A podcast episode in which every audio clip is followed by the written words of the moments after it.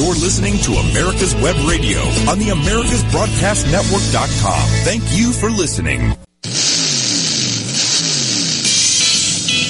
You're listening to America's Web Radio.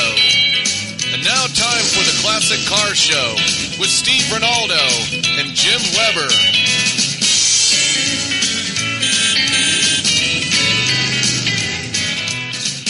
Good morning and welcome to America's Web Radio. And uh, we have a little, little uh, overplay there. Just you know, once you get behind, it's hard to catch up sometimes. But anyway, we're glad to have you listening in to the Classic Car Show on America's Web Radio. And we've got our very special host from Florida on today, Mr. James Dunst. Good morning, James. How you doing? I'm doing great. Good, good. And uh, we're doing great. Every now and then you may hear a banging sound because they're re-roofing the building, and it seems like they can be very noisy at times. But anyway, uh, hopefully that'll stop the leak in this building, and uh, we can uh, move on from there. You know. Um, anyway, James has a great topic today that we're going to talk about. And uh, no matter where you are, I would venture to say that uh, it's warming up. Uh, even this morning in Atlanta, it was cool, but um, when it's going to be cool all day. But we know summer's right around the corner. Spring's on a spring's about to sprung, and fall is fell, and summer's here, and it's going to be hot as it can be. So we got to get our cars ready for that, and uh, we're going to talk a little bit about uh, what you need to do. And James, uh, you wrote about what a novice like myself can do, can do, or that uh, in most cases, like with many things, it's better to take it to somebody that knows what they're doing and. I've experienced this. I know you haven't, but I've experienced this. It would have been a lot cheaper to take it to the expert to begin with as me screwing things up. So, tell us about what we can do as novices and uh, what really needs to be taken and turned over to an expert. Well, you know, today actually is the uh, first day of spring. So Yes. it's a good time to start thinking, uh, start to thinking about it. And what I'd like to do is, is actually do this in three parts. Uh, the first part having to do with cooling system maintenance, uh, and the second part having to do with gasoline and oil, and the third part is air conditioning. But uh, you know, I had a large auto repair center here in Central Florida, and my number one complaint, number one problem in the summertime was overheating. And these these cars these days, you you years ago you could you could overheat one, it would steam, you'd let it cool down, you fill it back up, and you and you were fine. But now they're using different uh, metals. Uh, you've got a cast iron block, you have aluminum cylinder heads, and if you overheat them one time, you can do major damage to the uh, to the engine. And uh, you know, the, I, I used to hear when, when the customers had the car towed in, they'd always tell me, "Well, I had to get to that next exit." Well, that next exit cost them their engine. Hmm. Uh, these days, when you have an overheating issue, it's important that you shut it down, and that may be in, inconvenient. And as many of my customers said, I had to get to the next exit. That was a very expensive uh, move. But um, I'm going to go through uh, several different items here that that uh, you, you need to check. Uh, first of all, there, there's two types of fans uh, in these vehicles. They have what they call a clutch fan that uh, tightens up when it gets hot and loosens up when it's cool. It also you also have electric cooling fans, and uh, it's important that uh, those uh, items are well. The clutch fan is going to be working unless it's effective. Uh, the way to test that is when the engine is cold, there should be uh, it should be some tension on it. If you take the blade and you start to move it, you should feel uh, tension on it. Uh, no, I'm sorry. it says earlier. I got that backwards. No, it should feel looser when it's cold, so the engine heats up quicker. But when it gets warm, uh, if you had the, en- of course, you're going to have the engine off. If you take the the fan blade and you move it, uh, there should be resistance. So what it does is it actually tightens up uh, to bring more uh, air through uh, when the engine is hotter. Uh, engine coolant. It's, it's very important that you use the correct coolant. You know, years ago all you had was uh, ethanol glycol, ethylene glycol, and in some of the colder areas they used the straight ethanol or methanol in, in the radiators. But now you have these different coolants, and it's very important that you don't mix them. Uh, mixing the new some of the newer coolants with some of the older coolants will actually cause them to gel. So it, it's important to go to your owner's manual if you're going to add coolant to your uh, to your radiator to make sure you're adding the right one.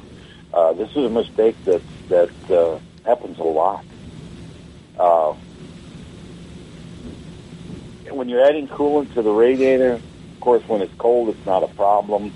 But when it's hot, you have to be really careful uh, because as you start to loosen the cap, the water will, and coolant will start to boil. And if it starts to boil, if you take that cap off too fast, um, you can get seriously burned. And I have burned myself a couple of times uh, rushing that. But something interesting that I found out, I'm from Wisconsin originally, and we didn't have as many uh, cooling system issues there as we do here in Florida. In, in Wisconsin, every year when the weather started to turn cold, the first thing we did was we changed our antifreeze. And down here, it's something that's that someone ignored in other hot areas. It's ignored. And here's the problem. Antifreeze, when it starts to break down, it actually forms an acid. And that acid, uh, when you have two different metals, which you have different metals in a cooling system, it'll actually set up a current. You got a battery, is basically what you got. And it'll actually set up a current path, and that uh, electrolysis process can damage, it can eat the impellers off of your water pump, it can eat the freeze plugs out of the block and do other major damage, and including to the head gaskets. So it's, it's real important if, if you're living in the South uh, to go ahead once a year and, and change that, that coolant. Now remember, if you're draining that coolant and you're doing it yourself, you need to dispose of it in the right way because uh, glycol antifreeze is actually sweet, and if you if you pour that out on the ground, you pour that out on the on the curb. Uh, animals sometimes will go ahead and, and uh, lick that because it tastes sweet, and then you end up killing that animal. So it's very important that you uh, dispose of the uh, coolant in the right way. And uh, where where can you take it to dispose of it? Well, almost every county now has a hazardous waste uh, area, or you can take it to a local service station or a local parts store. Most of the parts stores will take uh, uh, used coolant. Uh, so I would I would try that. If you can't find the store that will take it, you can definitely dispose of it at the uh, wherever the county uh, hazardous waste site is. Gotcha. And and that's really something that you know if if you have a little bit of smarts, you can do yourself. Correct. Correct. And, and something else to think about on on uh, antifreeze. It's not just for antifreeze. It's actually what it does is it actually helps in the transfer of heat in the summertime. And the, the recognized uh, mixture is usually 50-50, 50% water, 50% coolant. And uh, we've mentioned this before when we talked about wintertime. Um, pure antifreeze actually freezes. Uh, it has to be mixed with water in order to not freeze. I don't understand the chemical process there, but uh, it is important that even in the summertime that you have this uh, 50-50 mix, so you have better heat transfer. It, it'll aid in the uh, cooling of the engine. But I got to I got to tell you one thing though. I, I I've had people come to me and tell me over the years, well, if it's overheating, go ahead and put add some more antifreeze to it. To be honest with you, I have never had an overheating job that actually putting antifreeze in made the difference. Uh, it's important that you have it so you have the heat trans, uh, transfer, but it's not something that's going to correct an overheating problem. If you have an overheating problem, there's usually another reason for it. And a lot of times it used to be called a thermostat. Yeah. And uh, yeah, another question I get uh, is radiator hoses and heater hoses. How often? How often should they be changed? And this is something that you really got to do it on a mileage basis. Usually, I recommend fifty to sixty thousand miles where you need to change the hoses. You just need to change them because you can't tell what they look like on the inside. I've had many times where I've taken a heater hose or radiator hose and squeeze on it, and you can feel, feel it crunching on the inside. And so it, it, it's best just to go ahead at that mileage and just change all the hoses. Because remember what I said at the beginning, all it takes is one time, one time of overheating, and, and you could do serious damage to your engine. Uh, onto the uh, gasoline issues. You've uh, we've heard of summer gasoline and winter gasoline. And there is actually a difference in those gasoline, and um, the summer gasoline is actually made to where it doesn't vaporize as quickly because of the hot temperatures. In the in the wintertime, they have to change the process so that it evaporates easier because in cold weather it doesn't vaporize quite as uh, uh, easily. This is what they call vapor pressure. And if you have low vapor pressure in the wintertime, it will cause hard starting. If you have high vapor pressure in the summertime, it causes uh, vapor locking and, and issues like that. Now, vapor locking is on the newer cars where you have a fuel injected uh, engine. Uh, you, you're working with a fuel pump that's, that's pumping as high as 95 psi. So the chances of vapor lock is pretty pretty slim on a new vehicle. Now people ask me, well, what is vapor lock?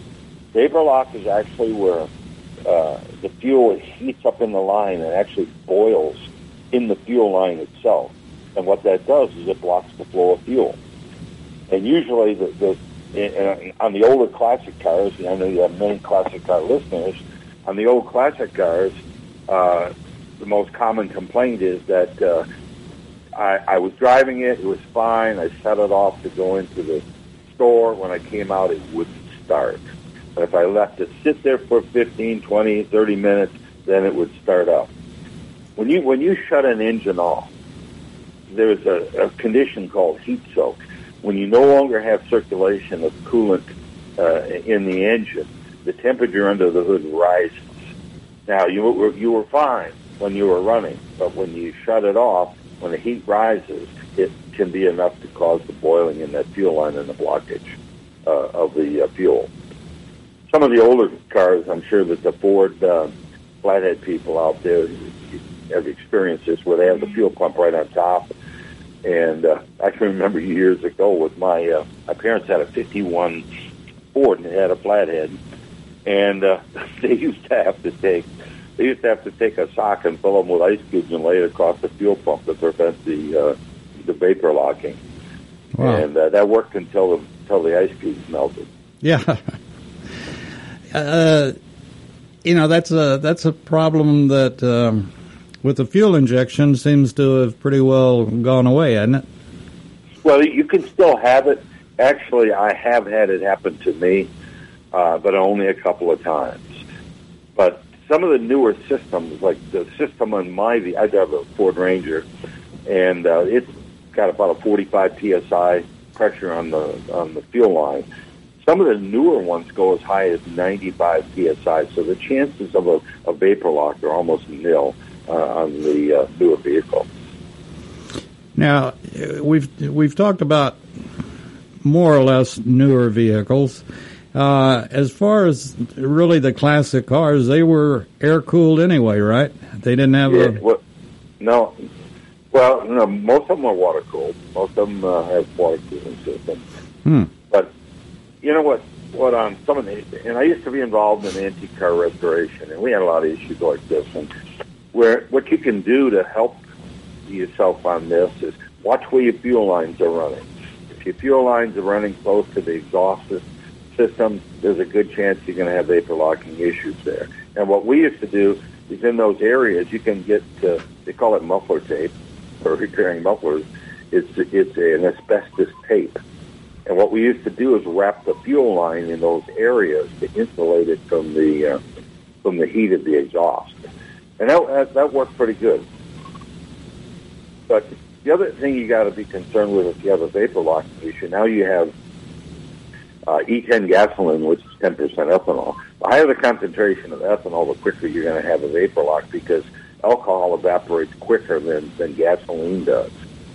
So if you have a, a vapor lock issue, if you're driving a classic car and you can purchase non-ethanol gasoline, that would be a smart move uh, to prevent having that issue. But the higher the ethanol content, the higher the chance that you're going to have a, have a vapor lock. Uh, I wish it had never come up with ethanol, personally. But uh, I'm sure some of the Nebraska farmers would argue with me, but uh, I I don't think it's needed, and I don't think I think it's torn up more things than it's ever helped. Well, what you have to remember about ethanol fuel, the higher the see, ethanol has less energy than gasoline, about 25% less energy. So the higher the content of alcohol or ethanol in your fuel, the lower your mileage is going to be. And uh, on the uh, flex fuel vehicles, which use the uh, E85, which is 85% ethanol, uh, you have roughly a 20 to 25% reduction in mileage on those vehicles uh, using using that. But I always recommend it to buy a flex fuel vehicle, and there's a reason for that. But I say then I say don't use it. I hope nobody hears me say that, but I say don't use it. The reason for this is the flex fuel vehicles have a fuel system with a lot of stainless steel parts, and they are made to resist the corrosiveness of ethanol. So uh, my vehicle has 405,000 miles on it. It's all the original fuel system. And it's because it is a flex fuel vehicle and it has those uh, components that uh, resist that corrosion. Hmm. Okay, well, on that note, we're going to take our first break and we'll be back with James Dunst and talking about keeping your car cool right after this. Hi, this is Rocky Bleier, former four time Super Bowl champion with the Pittsburgh Steelers and Vietnam veteran.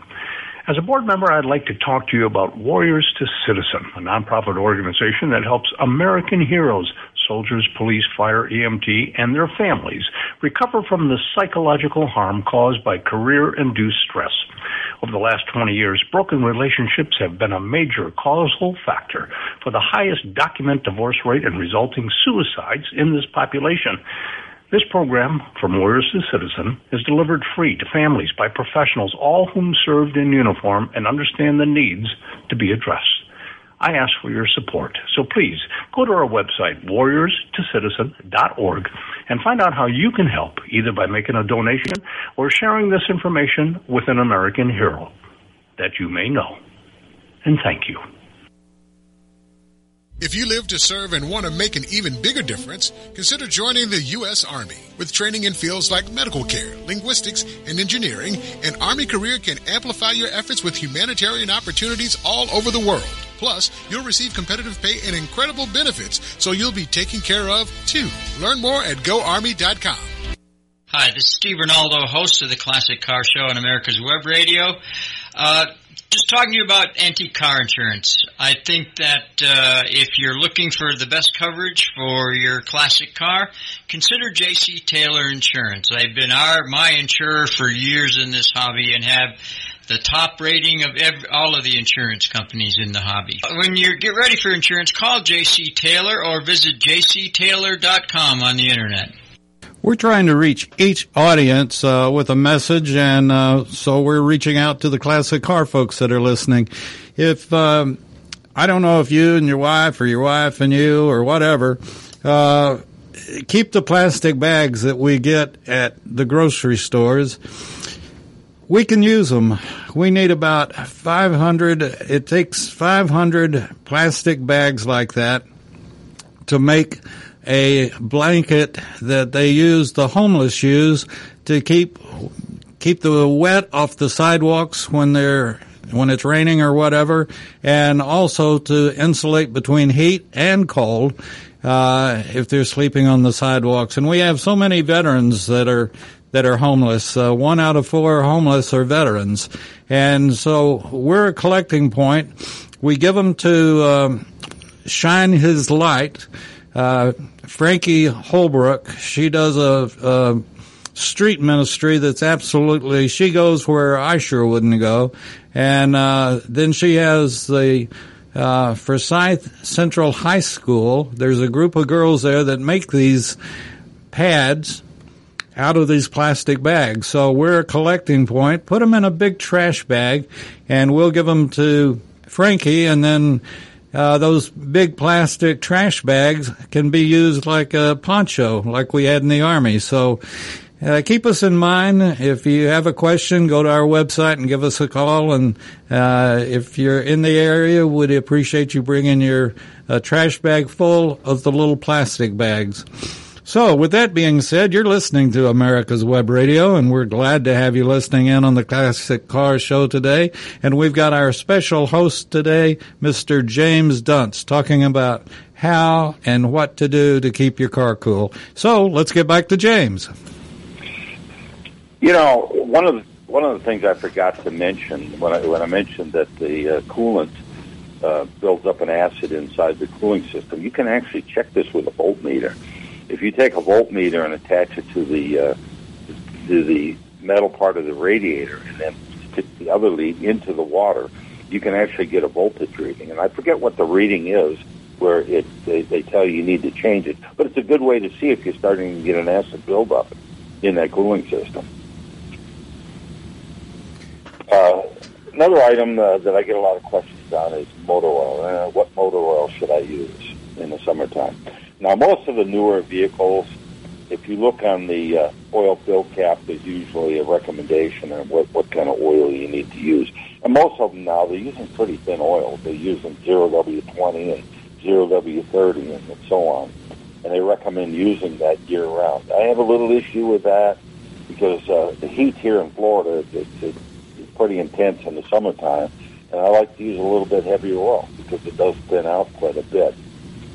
But uh, I had an interesting thing happen. I, I went in for an oil change at a local a quickie oil uh, change place, and uh, my vehicle said uh, it needed 5W30, uh, 20, I'm sorry, 5W20. And I told the gentleman I want 5W30. He says, I can't do that. I said, well, why not? He said, well, it says 5W20 on it. And I asked him, I said, well, how do they know if I'm in Florida or Alaska? You know, with that. And he, he couldn't answer me. But I do like a little bit heavier oil in the summertime. Uh, synthetic oils, there's an advantage using the synthetics because synthetic oils don't have the viscosity changes that uh, uh, regular uh, type motor oils have. Uh, they don't get uh, they don't get real uh, thick in wintertime, and they don't get real thin in the summertime. So it, it costs you a little bit more, but uh, there's an advantage to using that. Another area uh, that you have to watch is your tire pressure. Uh, tires that are low on air uh, actually does, do develop a lot of heat, and uh, this heat will cause it, that tire to fail quicker than it normally would. And what's interesting, uh, I used to work for AAA, and we used to do a, a yearly, uh, during National Car Care Month, we'd go around and we'd set up a, a check lane where they could come through and we would do minor checks 80% of the vehicles that came through there had one or more tires low on tire pressure. And it's the one, it's the one item that, that makes the most difference in your mileage. But if, with low tire pressure, there's more resistance and it causes mileage issues. And uh, the last thing I'll mention on this is, is have yourself an emergency kit uh, in your vehicle, especially water.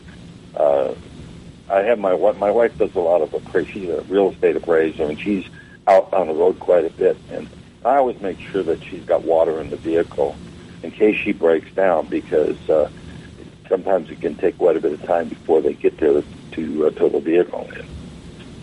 But uh, that pretty well covers that part of it on the overheating. But remember what I said at the beginning: it's critical that you never overheat it, not one time, because one time, and usually the rule of thumb on that is it heats to the point where it shuts off on its own you can pretty well bet you have damage.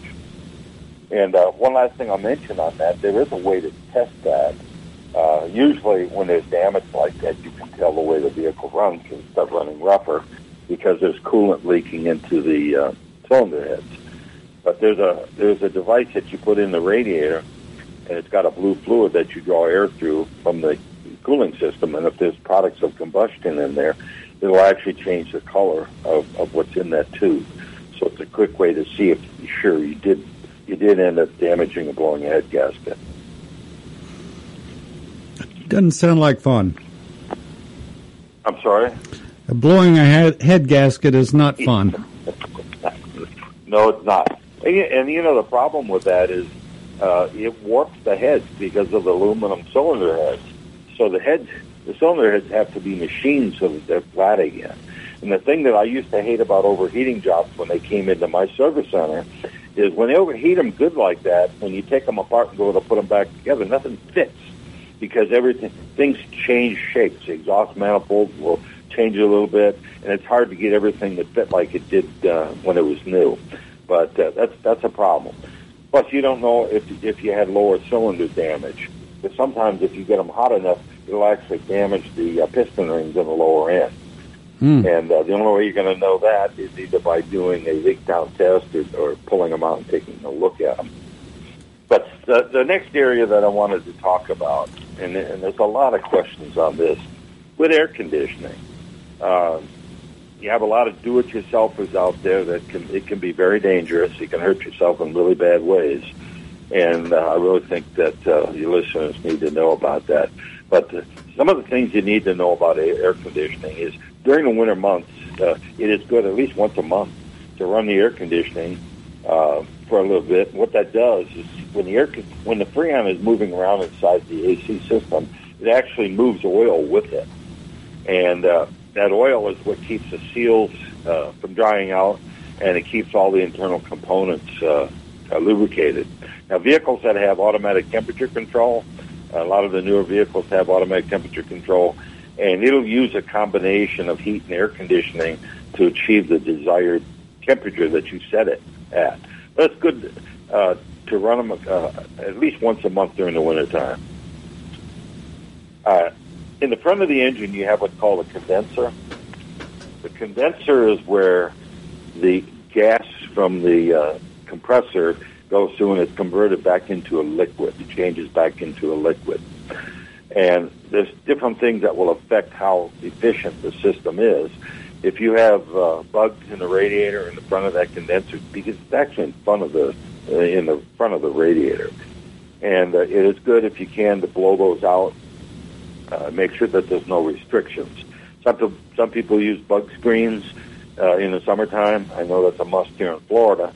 At different times of year, we have the love bugs in May and, and September, which can really be brutal. But those bug screens will actually cause a, a restriction of air going through that condenser. And if you restrict the air going through the condenser, it doesn't convert the gas back into a liquid as efficiently, and the system won't cool as good as it can. Uh, I don't know if you have those problems up there in Georgia.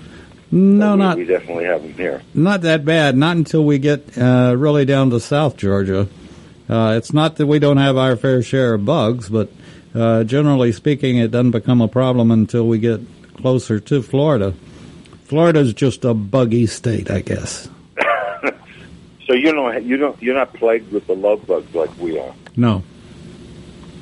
Uh, they they can be nasty. Not only on blocking your your radiator or condenser, but the damage they do to, to the paint on your vehicles. You know, remove them.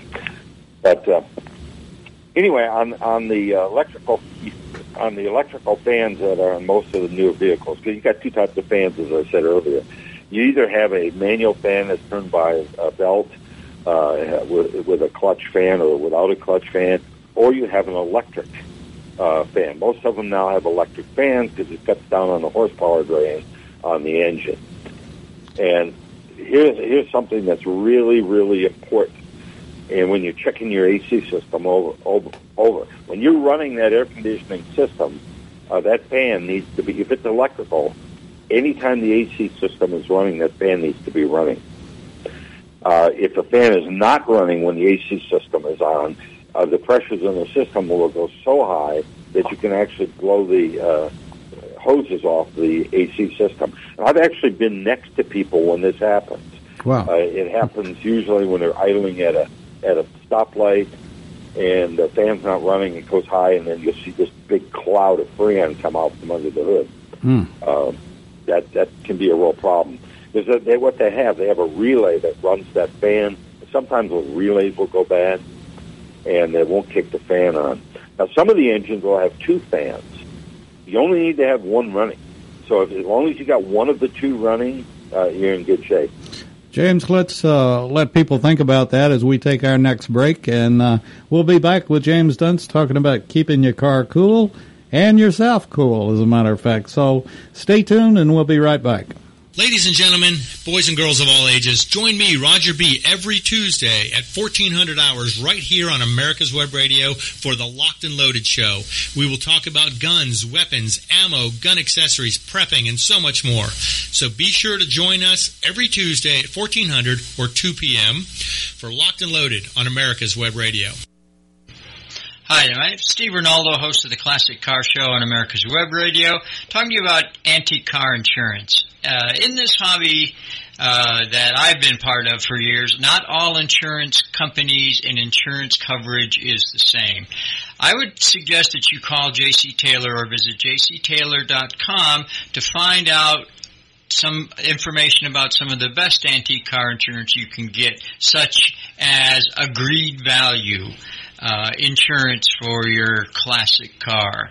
Again, if you're when you get ready to to uh, insure your classic classic antique or even your street rod, call JC Taylor Insurance or visit jctaylor.com. And when you call JC Taylor, be sure and tell him that you heard about him on America's Web Radio from Steve Ronaldo. And they, uh, who knows what they'll do when you say the name Steve Ronaldo. But be sure and tell them. The other thing I want to remind everybody about, at 11 a.m. every Sunday morning, we do religious programming and then again at 2 o'clock in uh, Sunday afternoon. So tune in for Christian programming at 11 o'clock in the morning on America's Web Radio, and then again at 2 p.m. on Sunday afternoons. And we do appreciate all of the listeners that tune in for various and a hundred reasons or programs or whatever. And uh, we want to thank again James Dunst for coming on today. Uh, Steve and um, Jim both had to be out today, and James was gracious enough to say that he would he would take on the cooling issue, and uh, he's doing a heck of a job. And uh, funny thing is, today you wouldn't need air conditioning in Atlanta, Georgia. It's supposed to only get up to the uh, mid 50s. But anyway, that's uh, spring is around the corner, summer's around the corner, and we rather take care of the car than get it repaired. So back to you, James. Yeah, it, to go on with uh, some of the other things that you need to check, uh, the air conditioning compressor. If you, let's say you're running, you turn your air conditioning system on, it's not cooling down. The first thing you want to know is is the compressor running? And if you can see the compressor, a lot of vehicles you're able to see it. On the front of the compressor, you're going to see a clutch. And when the AC is on, that clutch should lock up and be turning at the same speed that the pulley is. And um, it's real easy to, to check that. And if it's not, if that clutch is not locking up, uh, then there's a reason for that. And that can be low freon, it can be relay issues, it can be other uh, electrical issues. Uh, and I, I mentioned earlier about the fan clutch. Uh, if you have a fan clutch, uh, that's where I, I got it backwards. When the engine is uh, cold, if you without it running, if you grab a hold of one of the fan blades and turn it, it should be somewhat uh, have some resistance on it. And when the engine heats up, if you turn the engine off and you try to do the same thing, you're actually going to, uh, uh, you know, I just did the same thing again. When the engine when the engine is cold, what you're going to have is you're going to have it, the fan being loose. Uh, you go to turn it, and it'll pretty well freewheel. When the engine gets hot, with with it turned off, and you go ahead and try to move the blade, it'll actually uh, you should feel resistance because it tightens up so that it draws more air through through the engine. Uh, I don't know if most people know this, but you know when you're doing 30 miles an hour down the road, you don't even need a fan. There's a there's plenty of air uh, rushing through the uh, condenser uh, when you're driving. The fan isn't even necessary. But anyway, uh, checking the belts is another area. They they use uh, now we use what's called serpentine belts, which is a wider belt. I don't usually see them broken, but they do crack. And you, if you turn the belt over a little bit, if you see all these little cracks in it, uh, that's when you want to replace that belt. Uh, that's quite common. On the older vehicles, when you get into the single V belts, uh, it's pretty easy to see when they're when they're bad. Serpentine belts, because you usually you're looking at it from the top, it's hard to tell the condition of it unless you can turn it over a little bit to look at the uh, look at the surface. But in uh, checking the operation of the coolant, the uh, AC system, when it's running, uh, you should notice that every about 15 to 20 seconds, you'll notice that the compressor kicks on and kicks off. That's normal. It's supposed to do that. Uh, if it if you have a fast cycling, let's say that it it comes on and off every three four seconds, that's usually an indicator that you're low on freon. Uh, if it does that, but to uh, every 15 uh, to 20 seconds to cycle on and cycle off, that is that's a normal normal condition. Uh, AC systems. Uh, people, I've heard uh, technicians say that, well, the Freon wears out, so you have to change it. Well, that's not true. Freon will never wear out. But what you end up with is no no AC system is perfect as far as no leaks. Uh, you have rubber hoses in parts of the lines, and eventually some of that Freon will penetrate those hoses. It'll go through the hose and you can lose in a year. You can lose anywhere from ten to fifteen percent of your of your freon. And here, here here's the problem in, in charging these. You don't know how much freon is in your system, and you, you see these here charging kits that people can buy at the uh, local parts store. Those things are dangerous, and the reason is uh, you have no idea how much freon is in, in the system. Now, every system has a certain amount of freon that they take. And usually there's a tag. It'll either be on the radiator housing or it'll be on the uh, uh, fan housing. Or I'm sorry, on the uh, cowl on the back of the back of the engine. There'll be a, there'll be a, a tag, and it'll give it to you in pounds and ounces, or maybe all ounces. And that's exactly how much freon is supposed to be in that system. Uh, if you lost some of the freon, you know how much you lost. So if you get one of these quickie charge kits and you add Freon to it, you go beyond what the system is supposed to have, you can actually do damage to your system. Because at some point, if you ever get liquid Freon into the compressor, it'll break the compressor. So it's real important that that uh, I, I don't like to see those used.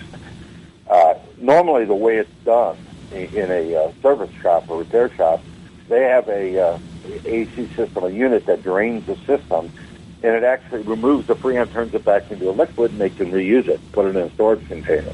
And then what they do at that point is they recharge it with the exact amount that's supposed to be in the system. On these uh, quickie charge kits that you buy, which you have to remember about Freon, uh, Freon 12 and 134, they boil at like 25 below zero. And if you get that sprayed into your eyes accidentally, uh, it'll freeze your eyeball instantly and, and and you end up blind from it. So it's real important that if you are doing something like that, you need to make sure that you use some kind of eye protection. But I recommend not using those at all because see, not every problem is a freon problem. There are other things that prevent an air conditioning system from working than, than freon. So you may be adding freon when the system is full, and what you'll do is to major damage if you do do that. Uh, the other thing, well, when you when you go to charge, you, you, you drain everything out, and usually use use a vacuum pump. And when you've drained everything from the system, and you attach the vacuum pump to it, uh, what it does is as water boils at 17 inches of uh, vacuum at sea level. So if you have any moisture in the system, which will affect the way the thing, the, the way the AC system cools, if you have any moisture in there, you want to get remove that. Well, running it on a vacuum, and usually anywhere from 20 to 30 minutes, will remove any kind of moisture or condensation that you have in the system. Uh, that that that is a, a, a critical thing. Uh, gauges, professionals they use gauges. You, you have a high and a low side, and it's critical that you know what the high side is doing because if there's too much freon in there and you're adding freon to it, you're going to see that on a high side gauge. And then there's there's a couple different kinds of Freon. If you have the older classic cars, they use what's called Freon 12. Freon 12 was done away with because it had some effect on the ozone later. Well, well, they found out after that they went to 134A, and they found out that the 134A does a similar thing. So I, I don't know where they're going next. The next thing to be careful of is I've actually drained systems. Uh, people have put propane in an AC system, which is extremely dangerous especially if you have an accident. It works, but uh, the problem is it's dangerous. But you want to make sure that whatever the system is supposed to have, whatever it says on that on that uh, data tag, and that's what you actually put in the system. Hmm. I, I can't uh, imagine. Another area is the, the oil recharge cans. You'll see them at the parts store. It's, it's a couple of ounces of oil. It's, as I said earlier, there's oil in the system, and that's what oils the internal components and the compressor, and the Freon takes it around. And unless you've replaced a component, uh, let's say you replace the, the uh, compressor, uh, unless you replace the component like that, there would be no reason to add additional oil to the system. Because here again, uh, you can have an issue where you overcharge, to put too much oil in there, and it'll affect the cooling uh, of the AC system itself. So there, there are some charts uh, that I used to use, and it said that if you replace the evaporator core, add two ounces of oil. If you replace the condenser, uh, it tells you how much to add. But in most cases, if you're recharging the system and you've not had any uh, major uh, blowout, if you blow a, an AC line, a lot of the oil will come out with the uh, freon with on that blown line. So if you had something like that, you need to add oil, but but uh, not any other time. And uh, and again, you know, take it to an expert that knows what they're really doing. Uh, you can save yourself a lot of money by doing that, I think, um, and time as well. On that note, let's take our last break, and uh, then we'll get back with James right after this. Hi, name's Steve Ronaldo, host of the Classic Car Show on America's Web Radio, talking to you about antique car insurance. Uh, in this hobby uh, that I've been part of for years, not all insurance companies and insurance coverage is the same. I would suggest that you call JC Taylor or visit jctaylor.com to find out some information about some of the best antique car insurance you can get, such as agreed value uh, insurance for your classic car. Again, if you're when you get ready to to uh, insure your classic classic antique or even your street rod, call JC Taylor Insurance or visit jctaylor.com. And be sure and tell J.C. Taylor that you heard about him on America's Web Radio's Classic Car Show. We'll be right back after this.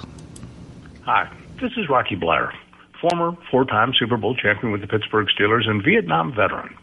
As a board member, I'd like to talk to you about Warriors to Citizen, a nonprofit organization that helps American heroes, soldiers, police, fire, EMT, and their families recover from the psychological harm caused by career induced stress. Over the last 20 years, broken relationships have been a major causal factor for the highest document divorce rate and resulting suicides in this population.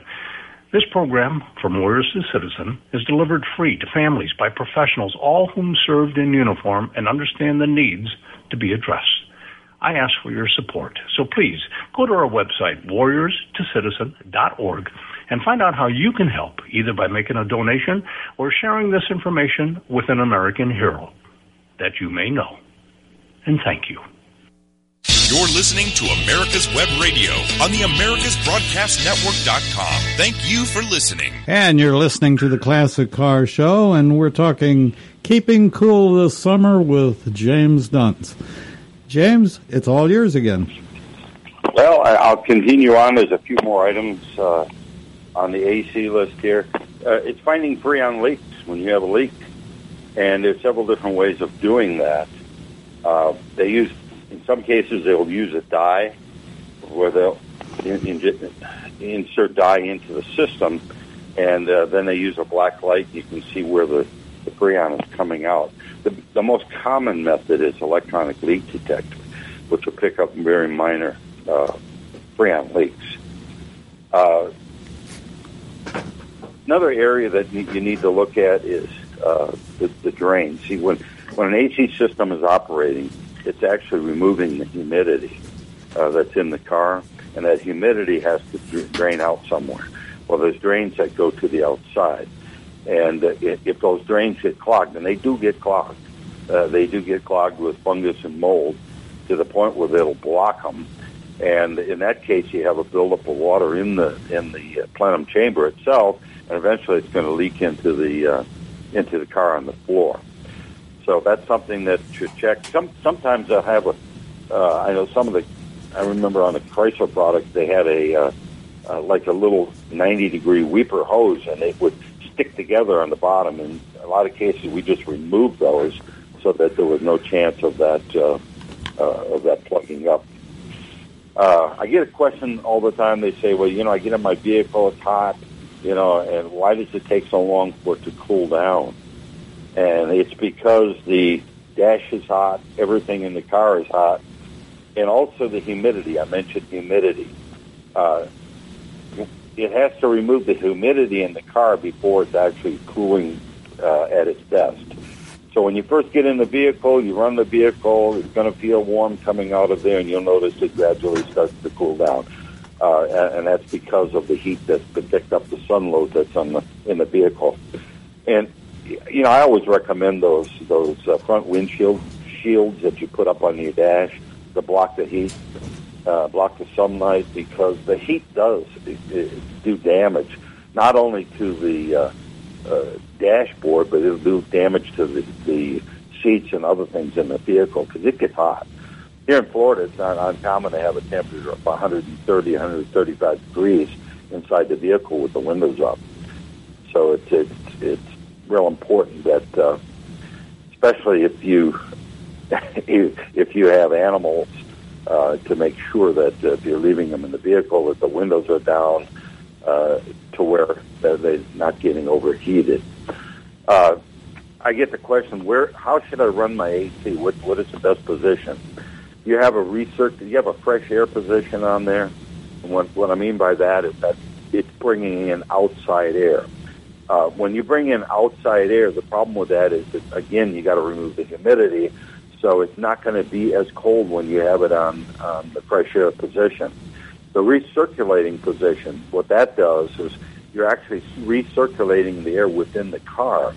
And by doing that, it removes the humidity and it'll get to its coldest temperature uh, in that recirculating uh, uh, position. But uh, that pretty well covers it. I'm open to questions uh, that you might have, Dave.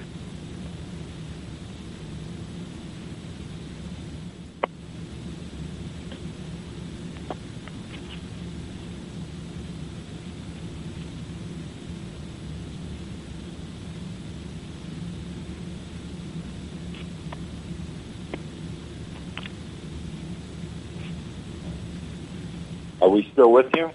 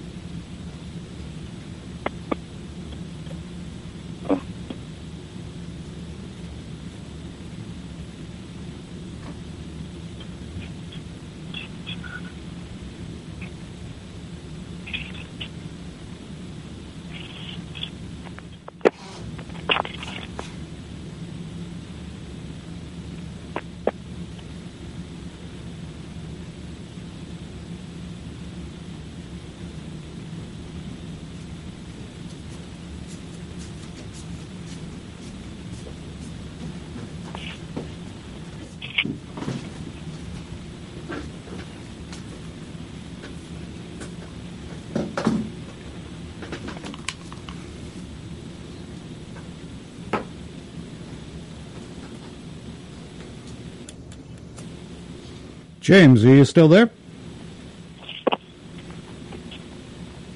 We've lost you. I lost you. Well, yeah, you lost me for I don't. I don't know what happened there. Well, no, I. one of the, the joys of cell phones. um, I don't know where I was in, in what I was just saying before we got cut off, but uh, I, I was explaining the best way to get the coolest air in the vehicle is to not use the fresh air. Fresh air is you're bringing in outside air, which is humid, and uh, the system has to remove the humidity uh, before it actually does the complete cooling. The best position to run to get the coldest temperature is your recirculating position because that keeps rotating the air that's inside the vehicle, and once it removes the humidity, it's going to cool pretty good. Well, you know, uh, obviously you live in a lot warmer area than than even Atlanta, Georgia is, but um, you know, uh, a lot of cars today you can start before you ever get in them and start the AC or the or the heat in them. Uh, Yeah, that that has spoiled my wife. Her vehicle is that way. She can start it from the from the house so that it's cooled down when she gets out there. Yeah, and uh, I do that on occasions, not frequently, but on occasions. But uh, you know, it's I think. I, uh, correct me if I'm wrong. You've seen a lot more of it than I have. That uh, we have a tendency to uh, forget our, about our heating and our cooling system, and uh, you know, it's one of the, it's like one of those if it if it ain't broke, don't fix it. But it does need attention, like everything else needs attention, and a lot of us uh, out of sight, out of mind. You know. Absolutely, absolutely. But change your antifreeze and coolant every year. Uh, make sure that uh, everything is there's nothing restricting the front of the radiator, and uh, if it cycles on every 15 to 20 seconds, you pretty much you're probably in pretty good shape on the air conditioning. As far as um, you know, uh, you hit on something that that uh, I like to present frequently, and and this is sort of away from the classic car portion of the of it because you're not going to be out there in your classic car at some weird hour or something. But you know, I'm like you. I keep a small emergency kit in the back of my Explorer, and uh, I have a a blanket, which sounds crazy, but even on the uh, coolest of nights, if you happen to break down, you may, or you even in the summertime, you may want that blanket. Uh, at the same token, like you said, the water, absolutely. Now, how do you feel about those uh, cans? We were talking about the cans of Freon, but what about the uh, cans of air for your? If you have a, a low tire or a flat, uh, is there enough in them to uh, get you to the next exit? See, most of those, most of those are not just air. Most of those have a, a substance in it for, for plugging a leak. And I've not had good experience with that. Actually, uh, the experience I have had is it's caused uh, imbalance problems. But Hmm. uh, there's not enough in a small can like that to really make a difference in the, in when I'm talking about inflating a tire. There's not enough in there to do that. What I do is I have a small and you can buy them at any parts store. They're about thirty nine, forty nine dollars. There's a small little uh, air uh, air compressor. Right. You plug it into your your uh, accessory or your cigarette lighter, and uh, you can air up the tire. Yep.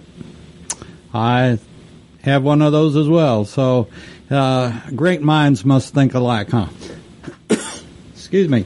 Um, with that being said, it's about time to put the plug in the jug, I'm afraid. And uh, I want to thank James Dunst. and it's not COVID, folks. I've had my shots. Um, just a little pollen in the air. Not a little, a lot of pollen in the air. But anyway, it is time to get out of here. And uh, James, I want to thank you very much for take, doing Oh, the show today. And uh, I'm sure I'll be calling on you again in the in the near future. And uh, it's it's always a pleasure to talk to you, and it's always a pleasure to listen to someone that has the kind of knowledge that you do. It's great, and uh, want to just keep in mind that that car is a is one big moving part, and you got to take care of all of them.